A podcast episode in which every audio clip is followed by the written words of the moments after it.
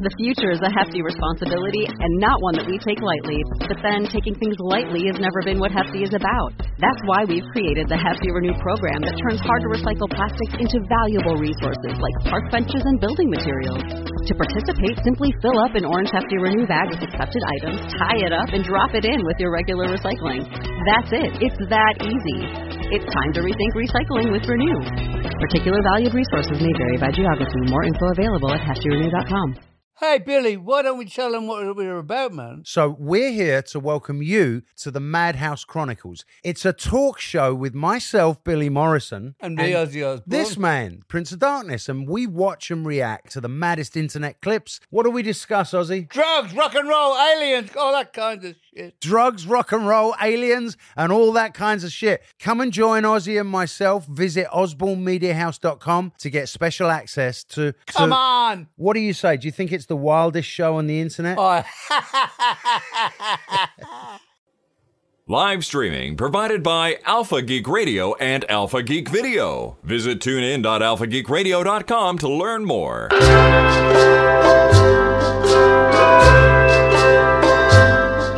Finally, Friday is being brought to you this week by Major Spoilers VIPs from around the world. If you want to find out more and see how you can help support our work, head to members.majorspoilers.com and sign up today.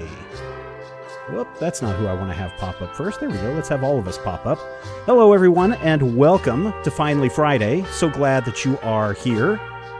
Made it to the end of another week. And this week, oh man, I'm super excited to have Ashley Victoria Robinson return to the show. Hi, Ashley.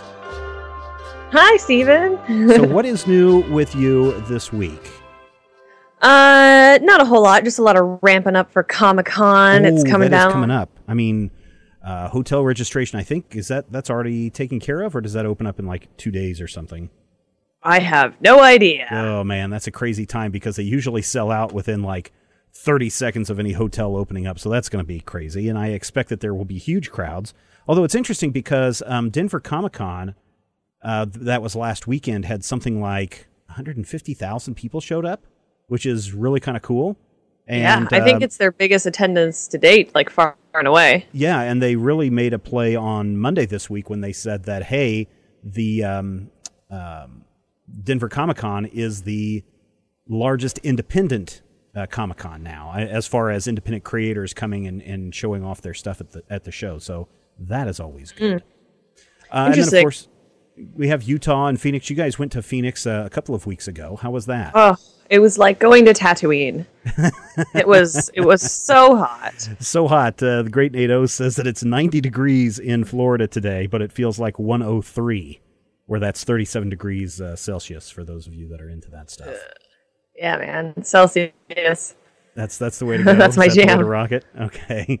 Uh, it is pretty hot here It today. makes it makes more sense. and the other day I went walking and it was 84 when I left at, at 9 o'clock in the morning, and it was already like um, at 90 something by the time I returned an hour later. So, bleh. Summertime we ha- is definitely here. We have a lot of like you get up at eight o'clock and you're like, oh, it's already ninety degrees. I guess today's going to be terrible. Now, are you in a? Are you in the valley? Are you in a We- in a, in a bowl? I we are, I am in the San Fernando Valley, so it is hot. Yeah. Uh, when I lived in California, I lived in Irvine, and so that's kind of in a little bowl in itself. And it's Mm-hmm. so nice to go down to Newport Beach because you just crest that hill and you just go down, and the temperature drops like 15 degrees instantly.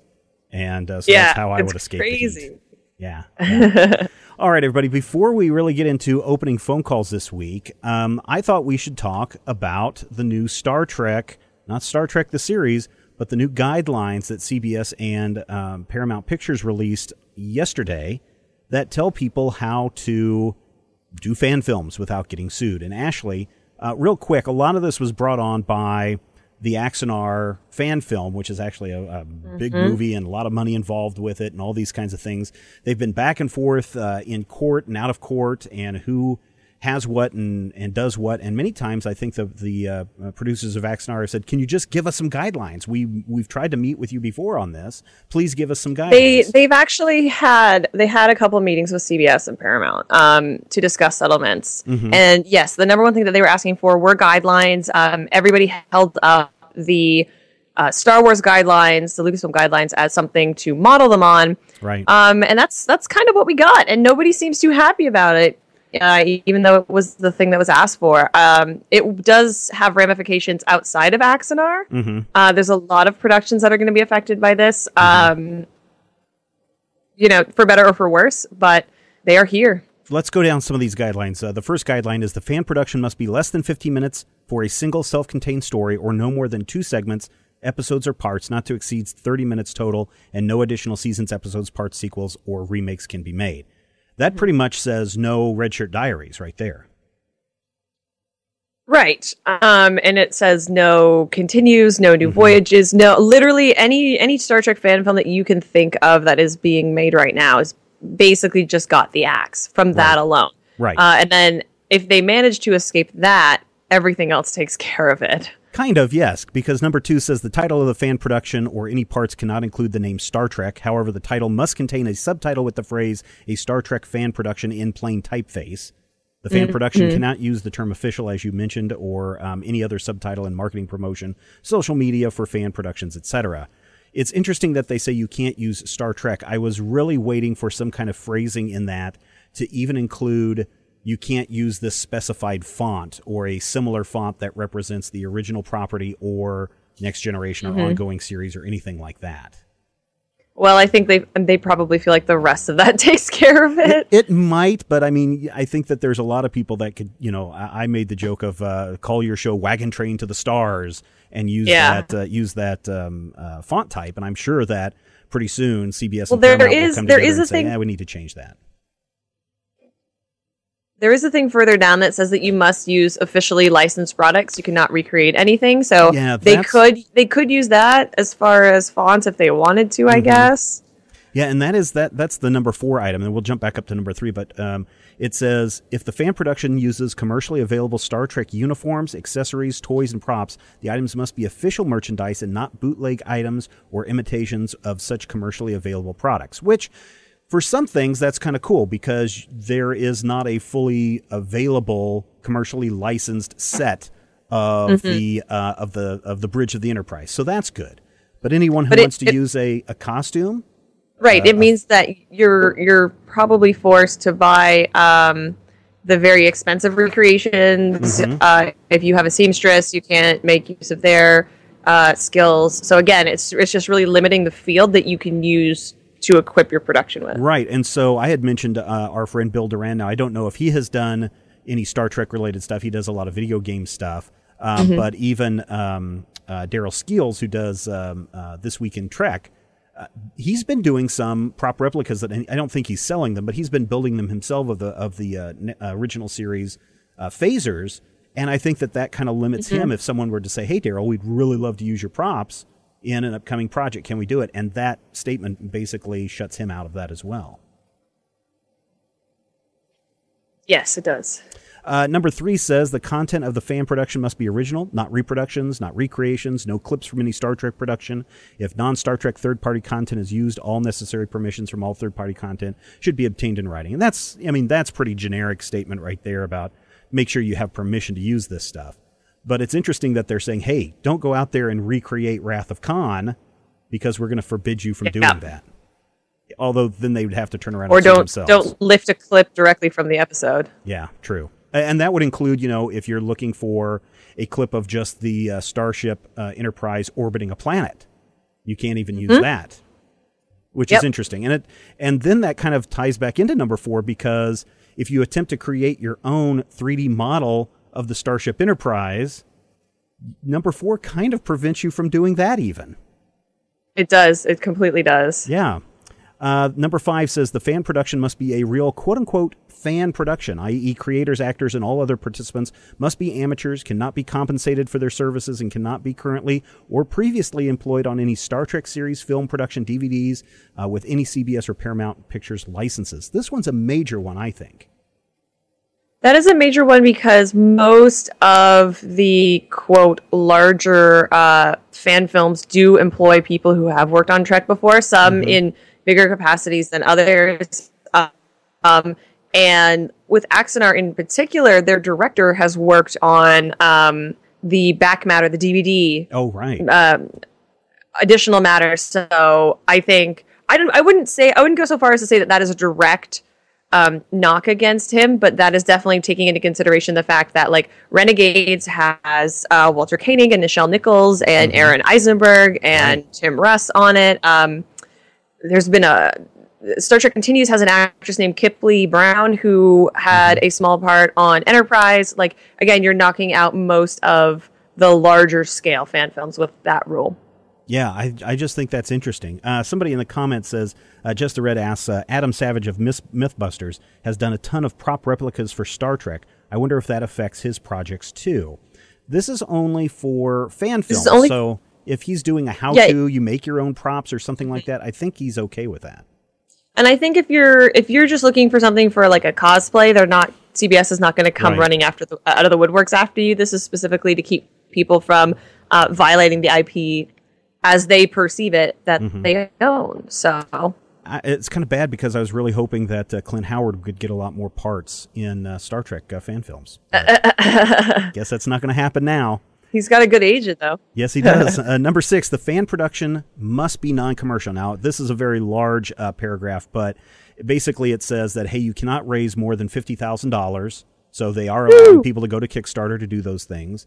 Um, you can. You can only exhibit it and you can only distribute it free of charge, meaning you have to put it up on YouTube or Vimeo or give the DVDs out for free. Um, actually, have- no, you yeah, can't because you can't even do DVDs or Blu-rays. It says specifically that you can't uh, distribute it in, in a physical format. Um, you can't do any advertising revenue. No unlicensed Star Trek related or fan production related merchandise can be made.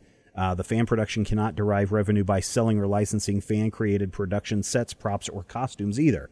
So that means no aftermarket. Once your video is out there, that's it. You can't make any more from it. And Yep. and that that also brings in the question though. Um, what about YouTube? I mean, if you put it up on YouTube and you have a million people hit that, you have to make that non. You, you know, you can't make any money. You can't sell advertising on that YouTube ad by putting it up on your channel.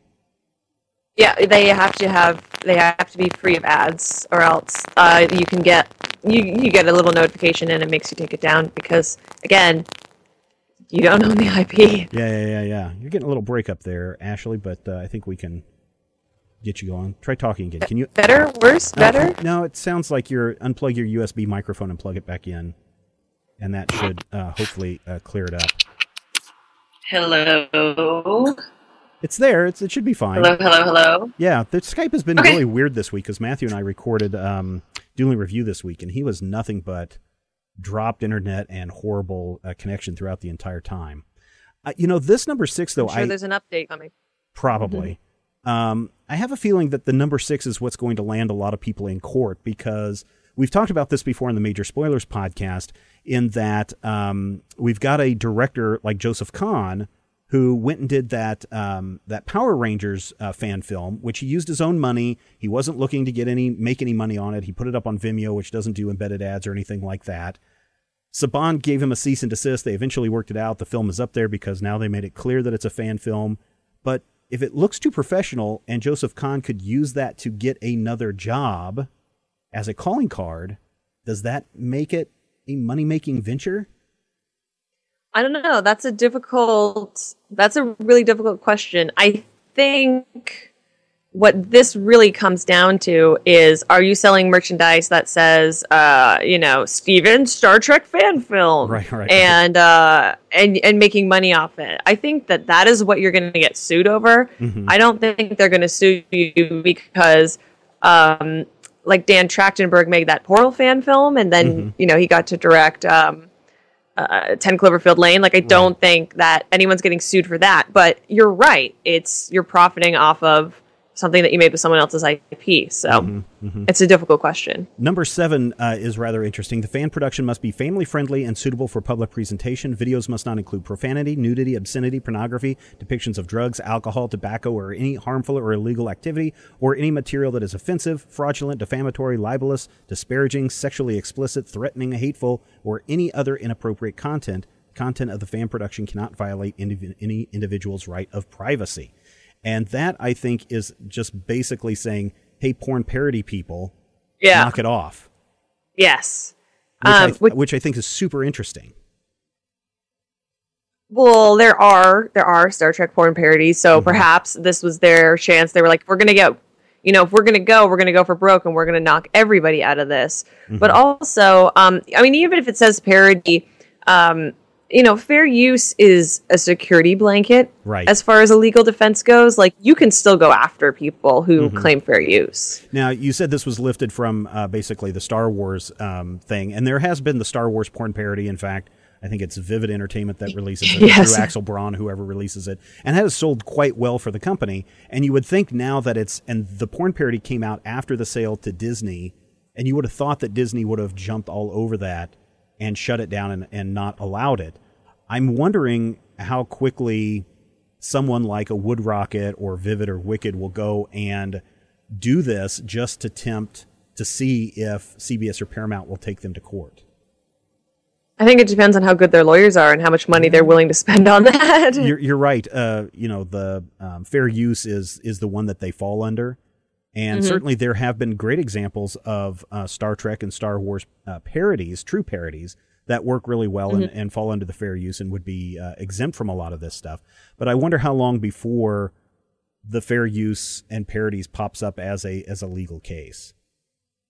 It could. Um, I think it's also worth noting that none of these can be um, brought down on anything retroactively. So something Right. that was made before these guidelines came out Right. um, cannot be sued for not knowing what these guidelines were. There are things like there's there's a law there's a there's a rule in there about including a piece of text Mm-hmm. about how the, this is owned by CBS and Paramount. Like that's probably something that if you have a Star Trek fan video, you might want to go and put that on your website or whatever.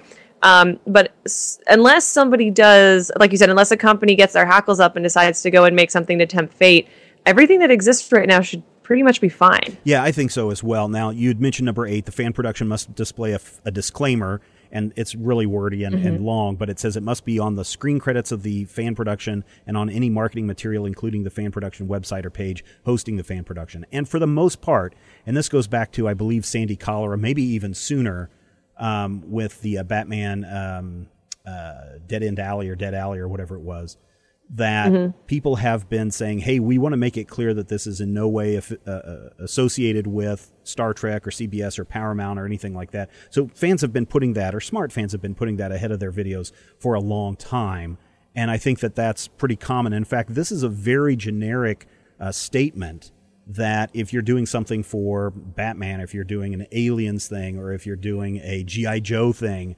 you can rework this and replace the appropriate uh, IP owners with the property in that statement and make it work for for you. And I think that that's probably a, a pretty good way to avoid some legal troubles in that way.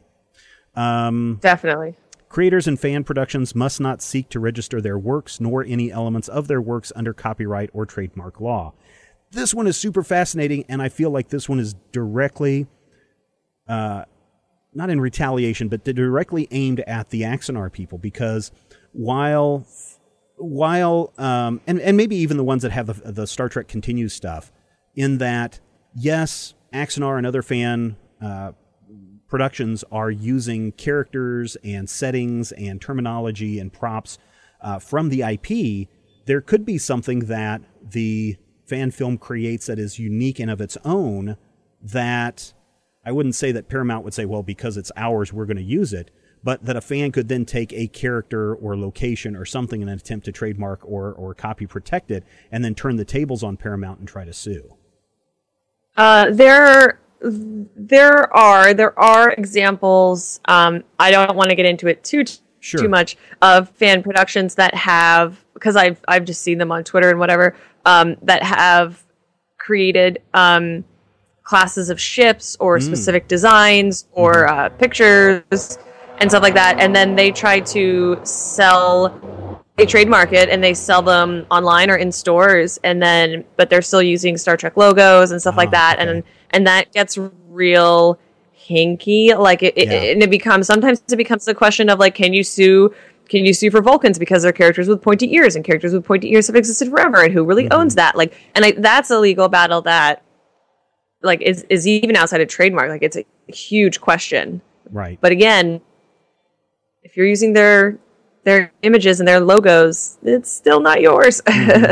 Uh, fan productions cannot create, this is the final one. Fan productions cannot create or imply any association or endorsement by CBS or Paramount Pictures.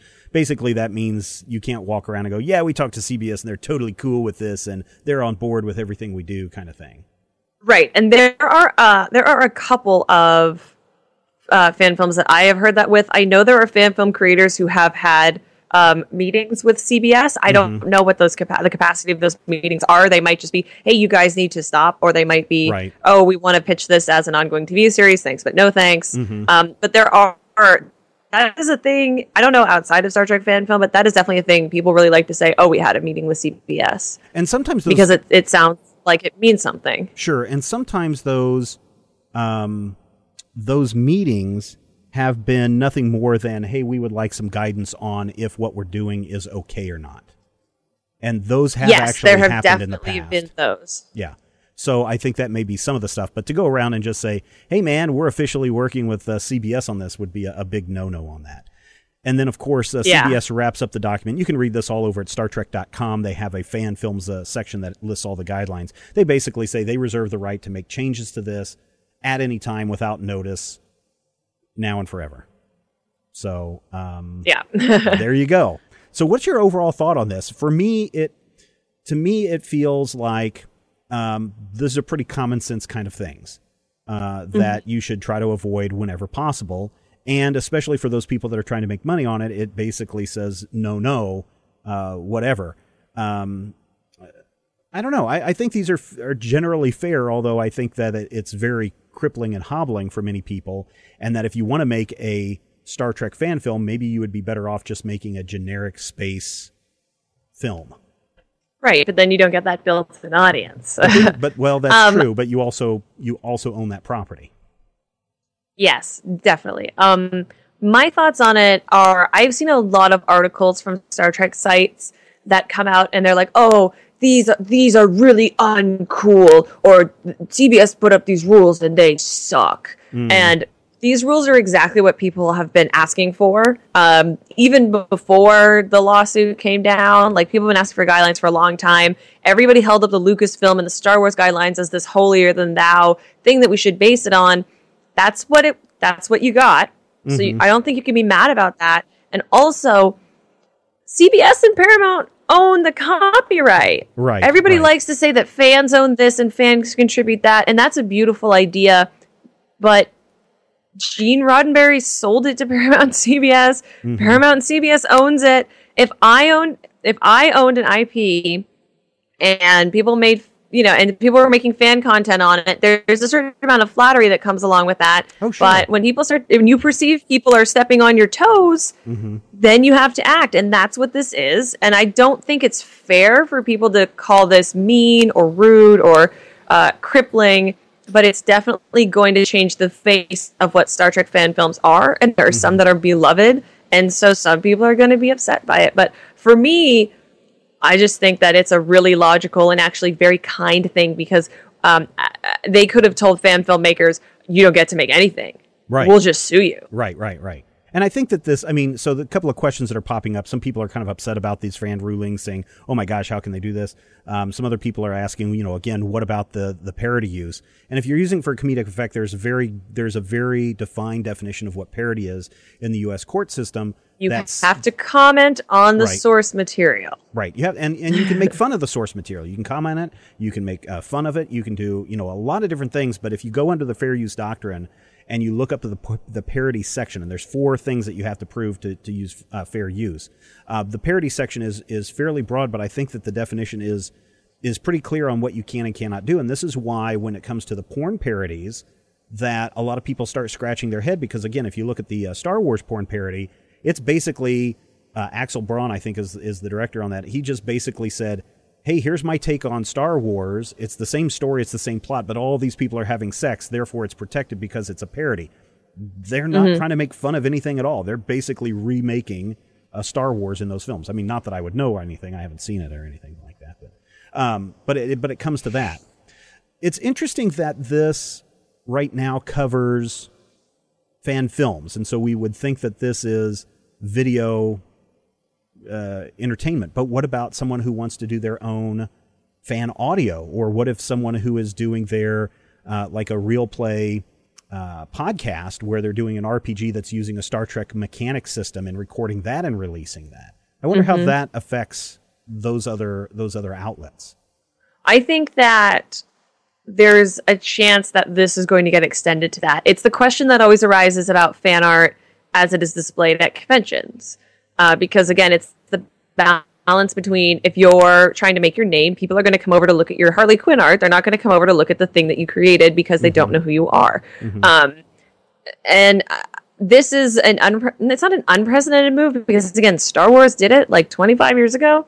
Um, but this is a big thing in the public zeitgeist right now, and I think there's a good chance that it will come to extend um, fan art, and I think fan fiction will pretty much be left alone because it's usually just disseminated on the internet for free. The big question here is, are you profiting off of it? Because that's Yeah. what uh, that's what a big corporation doesn't like. Yeah. Uh, someone's saying uh, that these uh, this says uh, the rules are BS and are unfair to the fans. How are they unfair to the fans?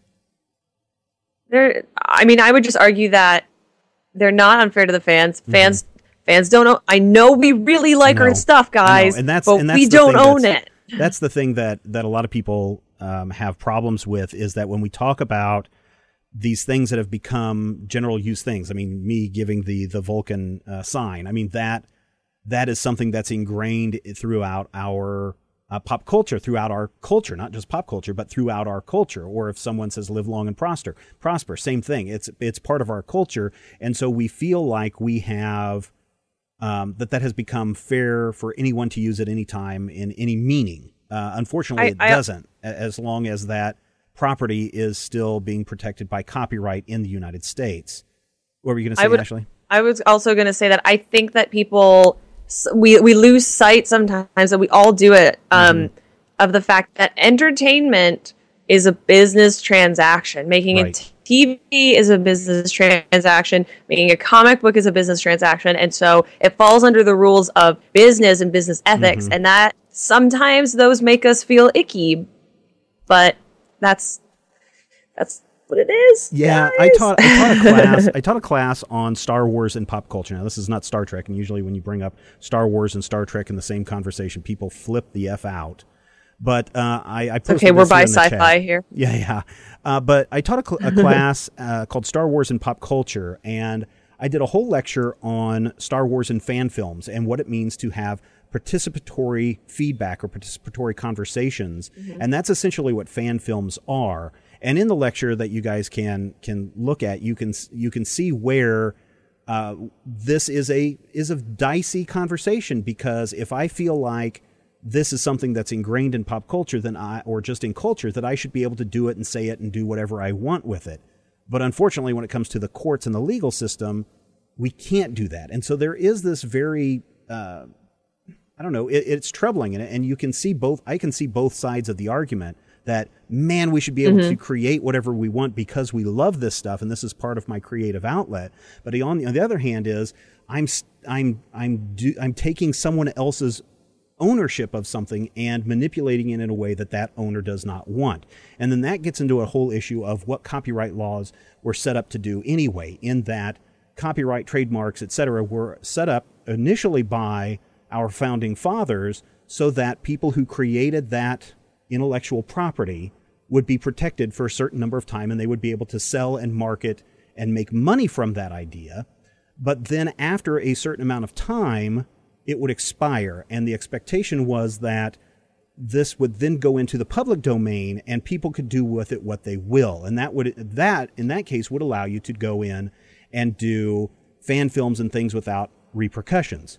Unfortunately, and I- this is where, were you going to jump in on something like that, uh, uh, that I said there? I was gonna. s- I was gonna. s- I was gonna say that if um if people take issue with the fact that uh things that you love are not in the public domain at all Mm-hmm. times or even after a lapse of time, you need to take that up with Walt Disney Yeah, because I was getting all of the original Disney characters, yeah, should be in the public domain. But because of the way they've held on to the Mickey copyright, that set precedent for Mm-hmm. Superman should be in the public domain right now, and Superman will never be in the public domain. Batman will never be in the public Right. domain because giant corporate entities get their giant corporate lawyers, and Mm-hmm. then that makes the law. Yeah, and so if you really, and again, if you want to investigate what we're talking about with Mickey Mouse laws here, and truly Mickey Mouse laws, go and look in the uh, Mickey Mouse uh, copyright case, and I believe that it was uh, either 76 or 80. And this was the first thing that extended copyright to 75 years um, after the uh, after the death of the author or the creator. And now we're bumping up into that, and I think it was extended to 100 years. Uh, now, the way the copyright laws are changing is basically a corporation is considered an individual, and as long as the corporation Yep. is still around, then the copyright it basically extends into perpetuity, um, which means that the Mickey Mouse copyright would never expire, uh, meaning that Mickey Mouse would never be in the public domain, Superman, all these others would not be in the public domain.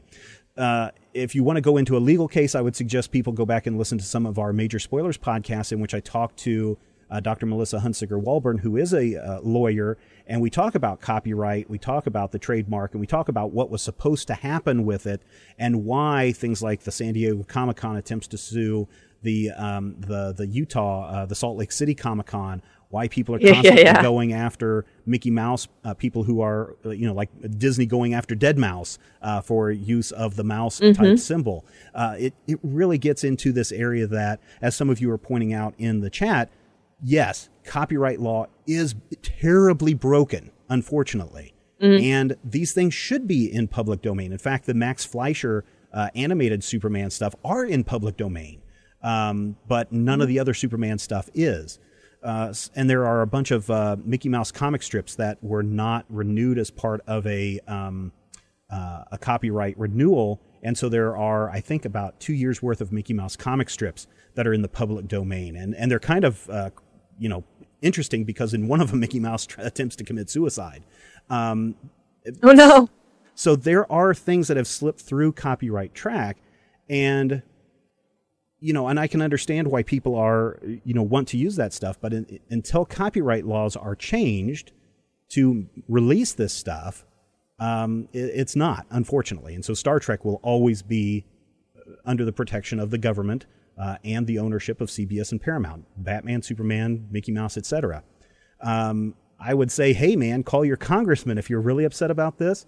But unfortunately, lobbying interests um, are going to outweigh your single phone call. And even if there were a million people, even if uh, a hundred million people in the United States called and said, "Hey, man, we want the copyright laws changed so that this stuff is now out into the public domain," it's still not going to outweigh the the tens of thousands of millions of dollars that lobbyists put in to make sure that their i- uh, interests are protected. And we can see this right now with what's going on with, and I hate to put this into this example, but we can see this going on right now with with gun control or or gun Yeah. um, uh, tightening of, of the gun laws.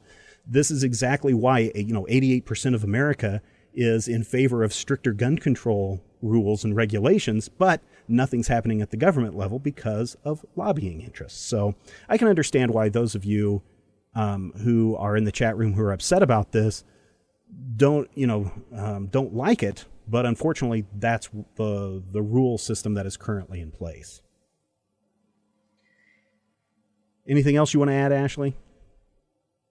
Um, I was just gonna say that if it is something like if you want to make a fan film based on a thing that you love, the best way to go about doing it in a way that will keep everybody nice and safe and everybody nice and happy is to contact the IP holder and try to Yes. buy it from them. Yeah. Um, Yes, exactly. you know, it's because this this this set of rules, this our case, this is going to set a precedent, and Mm-hmm. I can guarantee you that it will reach beyond Star Trek. Yes. Oh, yes. And I'm, I'm sure. And, and interestingly, uh, for a time, the the uh, Star Wars Fan Film Festival had been stopped uh, initially when that was bought up by by Disney. They've since started Yep. that back up again, and so you do have some IP holders, and especially George Lucas and uh, Kathleen Kennedy, who really understand that. Uh, fans are helping to keep a franchise alive, and by giving them leeway to do certain things, not whatever they want, but to do certain things, that it keeps interest in that property alive and well going forward. I like what Ashley said about contacting them about licensing. Um, every corporations has ways that you can license their their products and their uh, their ideas uh, to put on popsicles or T-shirts or uh, uh, refrigerator doors. So that might be another way to do it. It's still very expensive, but that would be the the legal way of going about it. And it, and it might be as simple as sending someone an email because that's how Andy Weir sold The Martian. Somebody emailed him and he sold it for eleven thousand dollars. Yeah. Uh, if you're looking at some smaller properties, you might get them a lot cheaper. You know, it's really interesting when you do re- reach out to the rights holders. Sometimes they are very generous in what they do. For example, um, uh, Ookla the Mok, uh, which is a uh, uh, pop culture band that many of you have heard before. Uh, maybe if you haven't, go look them up. They're really great. But um, I just reached out to them and said, hey, we would love to use your song at the end of our Major Spoilers podcast. Can we do that? And Rand, uh, one of the, the performers in the band, wrote back and said, absolutely. In fact, we love what you guys are doing. We want you to, to use this. And by the way, I'd be happy to write for your site. So now Rand is writing for us. So there are some, some real positives that can come out of just reaching out to rights holders. Now, Disney, you're going to get into a lot of trouble with. Right. Um, or, you know, not, you're not going to get in trouble with them, but their answer is going to be, uh, thank you, but no. Let me tell you an interesting story to kind of show how this can work even at a corporate level. When I was teaching in Atlanta decades ago, um, a couple of my students said, "Hey, we want to shoot this scene in a restaurant. This this conversation between a couple has to take place in kind of a, a, a restaurant location. We were thinking of something like a Waffle House. And for those of you that don't know what a Waffle House is, it's a chain of restaurants mostly in the South that serve like uh, chicken and waffles uh, type stuff. Um, and I said, well, you're not going to be able to do it because of franchise rights and ownership rights and, and all these things. But I said, here's what we should do if we want to, if you really want to do this. We'll make sure that we have a written letter from the store manager owner of the local one that you're trying to do. And then we will contact the corporate headquarters, explain to them what we're trying to do, and see if they will let us shoot there. And so basically, we had the written letter from the local owner. We contacted corporate, told them what they were going to do, and they're just like, hey, send us a letter that explains everything and tells us that basically tells us that you're not going to use our Waffle House signs or logos or anywhere in your shoot, and you'll be perfectly fine. And so we did. We faxed it off to them. They sent it back within an hour, signed off on it, and said, please go enjoy, you know, shooting your stuff in, in our location. So Nice. sometimes it is that easy to do that. Now that was, you know, 20 plus years ago. Today they'd probably say no, but uh, it is worth always trying. Uh, okay, everybody. Oh, so Nate Olson says Waffle House is evil. I don't want to say that Waffle House is evil, but they're not. if you need to clean, I will say this: if you need to clean your lower intestines, Waffle House is a good place to eat. uh, let us open the phone lines now 785 727 1939. That's the Major Spoilers hotline. Of course, you can always look for me at Stephen underscore Schleicher on Skype, and we would love to talk with you on this Friday afternoon. We've got about uh, 25 minutes left in the show that, uh, that we would love to hear from you. Again, 785 727 1939. Uh, we do try to keep it positive and clean for some of our new listeners that are joining in uh, for the first time. Another interesting story that popped up this week that may have a lot of people initially upset is that uh, DC's Legends of Tomorrow has cast a new star as Vixen. And Yes. from that initial reaction, some people would say, wait, uh, Megalyn is not going to be um, uh, Vixen anymore? And no, she's still Vixen. Her schedule didn't allow them to uh, work her into the second season of DC's Legends of Tomorrow. So the new actress that they've cast, uh, Maisie Richardson Sellers, she will play the grandmother of the present day Vixen. So I thought that was kind of an interesting story. Yeah. in that. Go ahead. I was gonna say, yeah, it's not Mari, so yeah, yeah, yeah. it'll be okay. I think it will be okay, and I think everybody will understand that. Let us jump. Whoops. Hold on just a second. Uh, Matt, let me call you right back. Uh, let's bring back on. Sorry about that. I forgot to add the person to the conversation. So let's That's add okay. Matthew back in. Let's see if he picks up. Da, da, da, da, da, da, da, da. Matthew, Matthew, Matthew, call right back. Sorry about that, man. Um, oh man. Okay, so next week I oh actually we're not here next week. Next week I promise I will have this whole phone system figured out because here comes another phone call that will not let me add If it I to get if I get muted, it's okay. yeah, it's just really weird that it will not let me add some people to the conversation and other people get added without a problem. So Matthew, let me uh, let me Probably need this. to update your Skype. no, it's definitely not that because I checked this earlier today and it says, nope, your version of Skype is totally up to date, dude, until Monday when it won't be. Oh no, not you. Not not you. Like the person who's trying to call in is probably needs to update their Skype. Yeah, so that's yeah. usually the reason why Yeah. something goes wrong. All right, so I guess you're going to be bumped on to hold. Let's see, what does this button do? Ah, there we go. That's okay. Nope. I think you're still there, Ashley. So, Matthew, what's going on today? Uh, I was able to play the Back to the Future board game this last week. Ah, so we've talked about this. A lot of people have talked about this. So, what did you think? Well, the artwork is it's weird looking. Um, if you're coming at it from like a like a normal board game art, it's, Mhm. it's what I expect is what the IDW comic books are. It's Yeah, it's it's pretty art. close to that. They tend to be a little bit more realistic than the uh, than the comic books. The comic books tend to take the characters and turn them very cartoony. This one's kind of a mix between photorealistic and cartoons. Um, like as for with board games, looking at the components of it, um, the cards they're very the graphic design is a little it's very busy. It's kind of hard to see what some of the stuff is.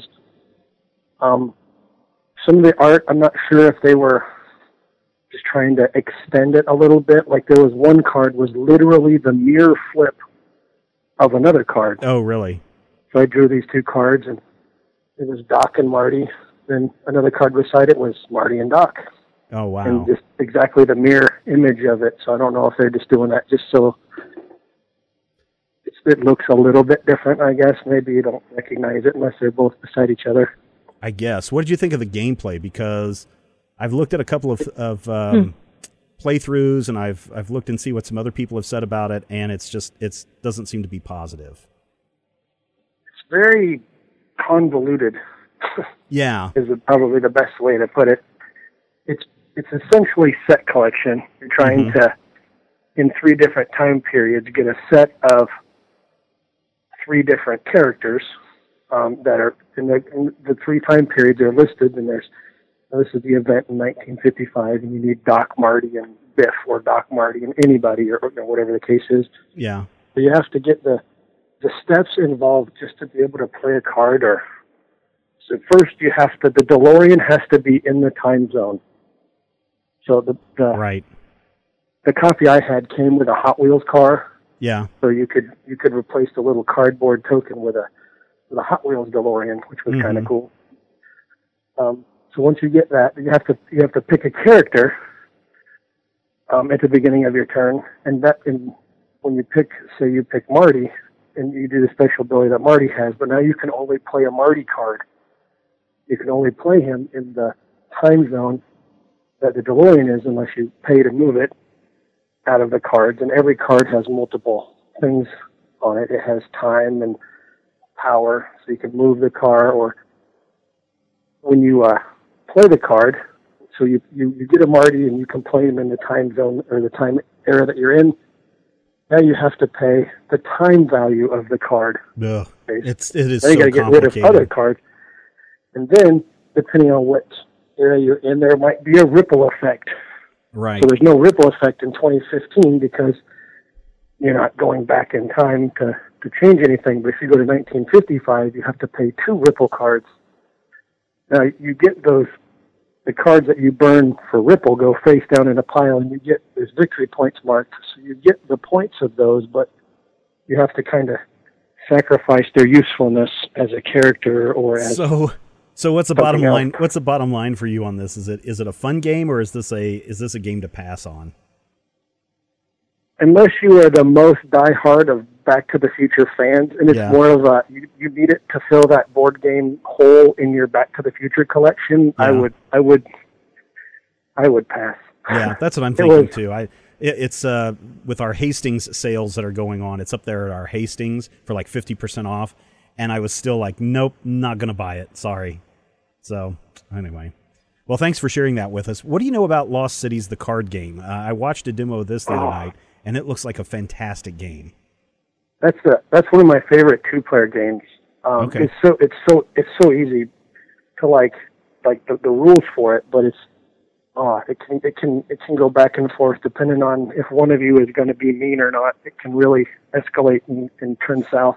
It says, I think it says 10 plus, and uh, I really think that both of my young kids, even though one of them's just uh, five, I think they would, from what I saw, they could both learn how to play this game and understand it. I think so. Uh, sometimes the age restrictions on, or they're not really restrictions, but the age guidelines on a box have Mhm. little to do with the complexity and more to do with legality Oh, okay. of small pieces in a box. oh, okay, This okay. game has small pieces, and I'm sending it to Europe. 14 and above. We're not even going to deal with it. You put 14 and above, it can go to Europe. I see. Ashley, have you ever played So- Lost Cities?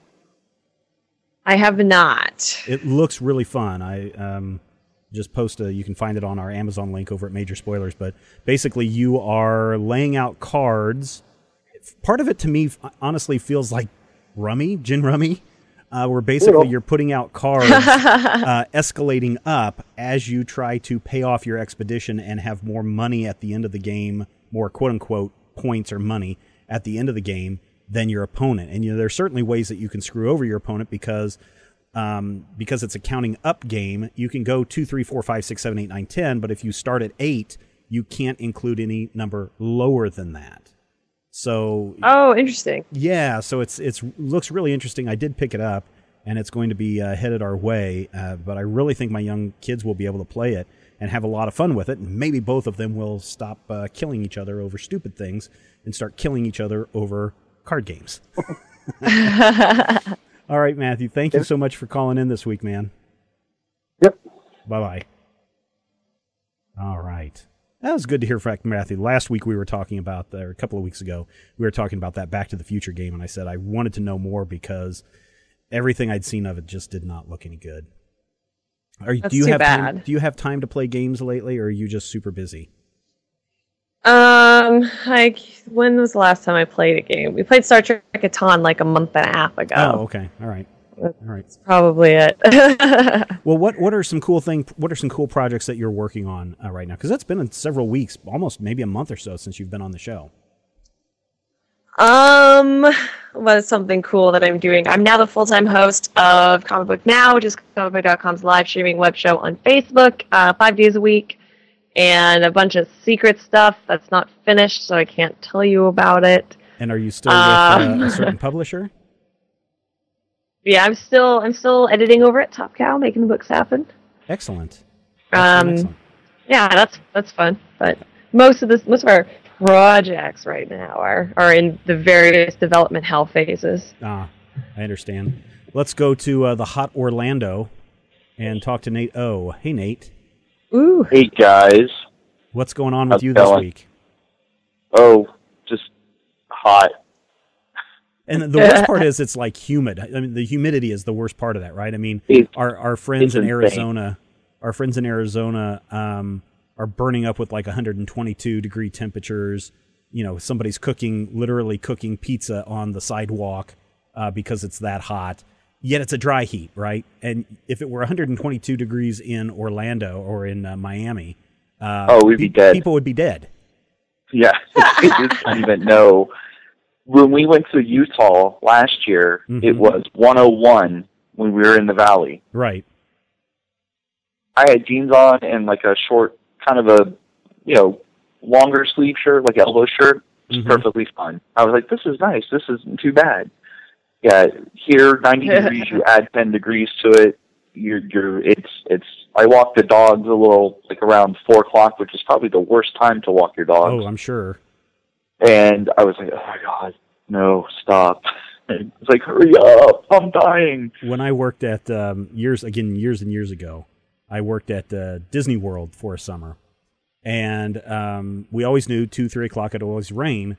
But at night, because I wanted to go out and run, I had to wait until like eleven o'clock at night before I could go out and run because it was still so hot and humid. Blech.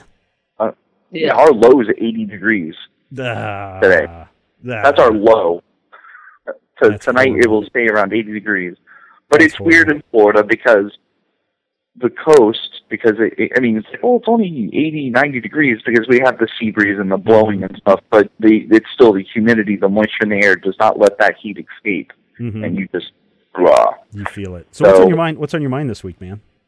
Well, I wanted to thank Ashley and, and Jason for answering my question on their uh, cool Jason Talks Geek show, Yeah, it's definitely fun. yeah, man.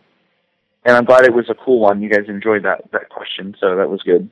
After the third time I've tier I. I asked, I'm sorry. It was a top tier question. That was the top tier question.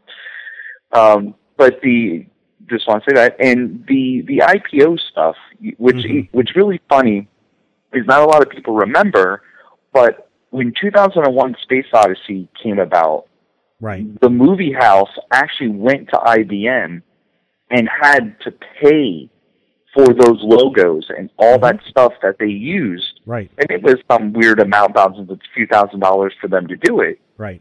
And it was like today it's unheard of. IBM would be paying the movie house.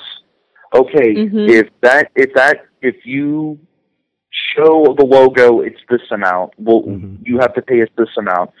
Um, if we, or, or like with my company, if, if they if it's in the scene, it's this amount. If they hold the Yeah. product, it's it's a little more. If they consume the product, then it's even more. hmm Man, You know, imagine, if it's in fifty percent of the shot, then imagine how much money Universal made on Back to the Future from your company. oh, that and Bill and Ted, or not Bill and Ted, um, Wayne's World. No, that back- that yeah, whole thing yeah. was was a was a PepsiCo commercial. So Wow. well, I mean, Nice. it is it is a way to fund, right? I mean, that's I mean that's something legitimate. We see that happen a lot of times, where hey, we need to get funding for this, and so we're going to go to these companies and and uh, try to sell the product. Otherwise, when you see the the can and the logo uh, is obscured, or it's turned around, or the hand is over the the logo at the right place, it just means that hey, they Yeah, aren't yeah. willing to to pay for this. So there they go. Yep. you see it on Big Bang Theory all the time because I Mhm. see products on there all the time, but they have you know one of you know one of the A's kind of filled in so it looks weird. Mhm. So it's not actually licensed, Yep. but then again, it's actual the product. Well, and then also because Right. it's a CBS series, when they go to the uh, comic book store, it's all DC. Re- most of it, it is DC related product, and then occasionally you see some Dark Horse in there. No, Yeah.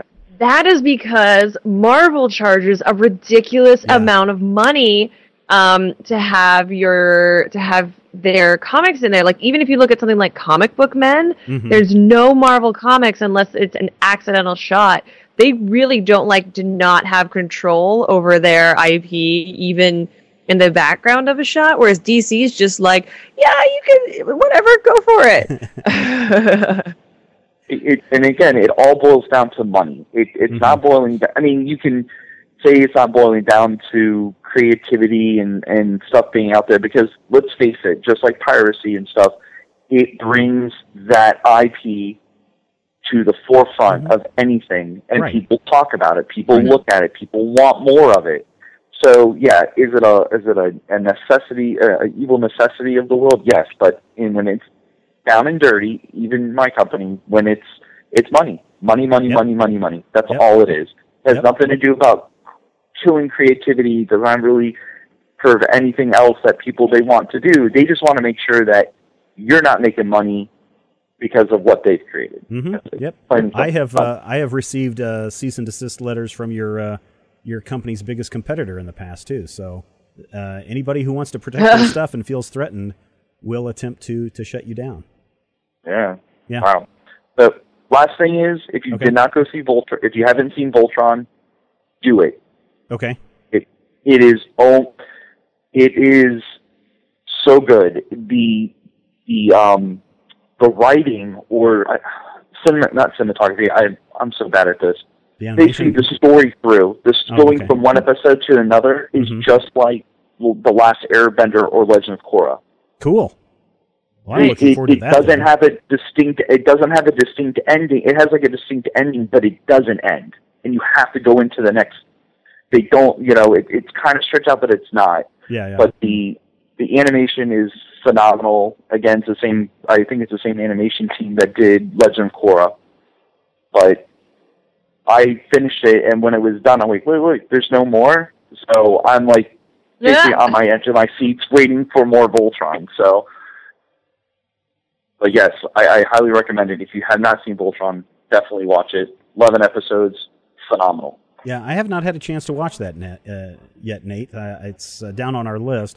I was hoping to get the kids interested in it, but uh, my oldest is about to head off to his grandparents for a week, so that'll curb that for a little while. Uh, and the Ah. youngest, uh, if it doesn't have Lego in it, he's really not that interested. So he might be for Sitting in giant. my he queue might right be now. for giant uh, robots that assemble into you know a, a giant robot thing. Uh, he might be interested in that, so we'll see. Have you seen Voltron yet, Ashley? No, it's sitting in my queue waiting to be consumed. I'm Oh, watching yeah. Bloodline right now. You're watching Speaking what? of Florida, Bloodline. Bloodline. Oh, okay. All right. What Yeah. is that? Is that a HBO series or? It, it's a Netflix original. Oh, okay. All right. So There's so much out there that I that I don't even know about. The the weird thing is, it's like I knew that they were making a, an updated Odd Couple series, but I didn't know it was in the Yeah, yeah. third season already. yeah, yeah. Uh, I'm out of touch. All right. All right, Nate. Thanks so much for calling in, man. Have a great week. Thanks, guys. Bye. You too. All right, Bye. Ashley, we are just about out of time this week. We got time for one more party or one more call. I was uh, reading the comments there. Sushi Go Party is also a great game um, to check out. So there you go. Um, anything Nice. else you want to talk about before we get out of here? Uh, we could talk about all the Justice League stuff that's come out. Okay, so uh, new Justice League logo and synopsis was revealed for the movie. Uh, ben Affleck got to release the uh, the image uh, on his Twitter feed, and then of course uh, Warner Brothers released the uh, the synopsis. Basically, it says fueled by his restored faith in humanity and inspired by Superman's selfless act, Bruce Wayne enlists, enlists the help of his newfound al- ally uh, Diana Prince to face an even greater enemy. Uh, together, Batman and Wonder Woman work quickly to find and recruit a team of metahumans to stand against this newly awakened threat. But despite the formation of this unprecedented League of Heroes, it may already be too late to save the planet from an assault of catastrophic proportions. Um, did you get to go to that? Were you part of that set visit uh, thing? Nope, I sure wasn't. So a bunch of reporters and websites were allowed to go do a press junket, I guess on the set of um, of the Justice League movie. And so there's a lot of Forbes really went into a lot of detail, more so than a lot of other sites and, and outlets that I've seen. And basically, it kind of confirms something that we've been talking about here on Major Spoilers for a while is that it seems to be following the storyline, maybe not all the exact details, but the storyline of the first Justice League uh, story in the New 52, where Steppenwolf and Darkseid are invading from another parallel dimension, coming into this one. Parademons are attempting to kidnap people and uh, make off with them, which is why the Justice League gets involved. And um, the big bad in the first Justice League movie, they did confirm would be Steppenwolf, who would be leading this charge, this invasion of Earth. So, what do you think so far, Ashley? Um, I think that it sounds freaking awesome, I and I too. think that I think because they kept so much of BVS secret, Mhm. they're trying to really go the opposite now and uh, give as much without spoiling anything as possible. Uh, I know that the scene that I got to see was the first scene that uh, J.K. Simmons shot as Commissioner Gordon. Mm-hmm. Um, he's supposed to look like he's supposed the classic look with the whipped cream hair, which is really cool. And I think that there my understanding is that in Ultimate Cut and in some of the things that we have seen, um, the little clips that were cut that were released a week after BVS a- aired, is Mhm. that the the Steppenwolf and the Mother Box and the Darkseid of it all was planted and then was maybe cut away by corporate Yeah. overlords who didn't understand the implications that they were taking out. Right. Um, and I think that by putting that out in a very public statement, it's going to be harder to axe off the back end as well. Yeah, I, I'm curious. I, I have not watched. I mean, I have the um, the R-rated extended super BVS movie, but I haven't watched that yet. Yeah. To see how much different it is. Have you seen that yet? I've not seen it yet, but I am looking forward to seeing it soon. I'm interested. uh, The reason why I say that is because the nightmare sequence from BVS, the one where Batman's running around, you know, like killing people, and we've seen the parademons and the giant uh, uh, Omega symbol burned into the earth, and then we see you know the Flash pop out and say, "Ah, it's all about uh, Lois Lane or whatever. You got to save her." I'm wondering if that isn't in an extended cut made a little bit more clear that maybe that's a parallel Earth instead of some time travel Yeah. shenanigans, because that would make a lot more sense. That would make a lot. I would love that. sense. Yeah, yeah, definitely. And so I would encourage people again go back and wa- read that first arc of uh, the Justice League in the New Fifty Two, and it kind of feels that's the vibe that I'm getting. It kind of feels like they're they're taking that story arc, not the individual beat points like Superman and Batman and, and Hal Jordan fighting in the streets, but um, but that invasion storyline that was also part of um, Earth Two Society or whatever that was, um, and combining those together and telling Mhm. this movie. So very cool. nice. Yeah. Um, what are your thoughts on the the wording that they're trying to make this super more friendly. I guess is the is the best word for it and to not make it as dark and deep. Any reactions? To Right. Um, I don't. I don't think making it lighter is necessarily a bad thing. Um, it's definitely going to be. I think that's going to come a lot from the Flash and Cyborg. I don't think we're suddenly going to get a jokey, jokey Batman. Um, so I hope that people are not expecting that.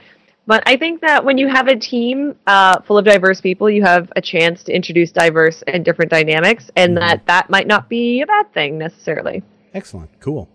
Well, I think everyone, we have run out of time for this week's Finally Friday. I want to thank Ashley Victoria Robinson. Thank you, Ashley, for joining us once again this having week. me. It's always fun to have you here because uh, you're so knowledgeable about everything, and uh, we love talking with you. So whenever you're you want to come back, you are welcome to come back.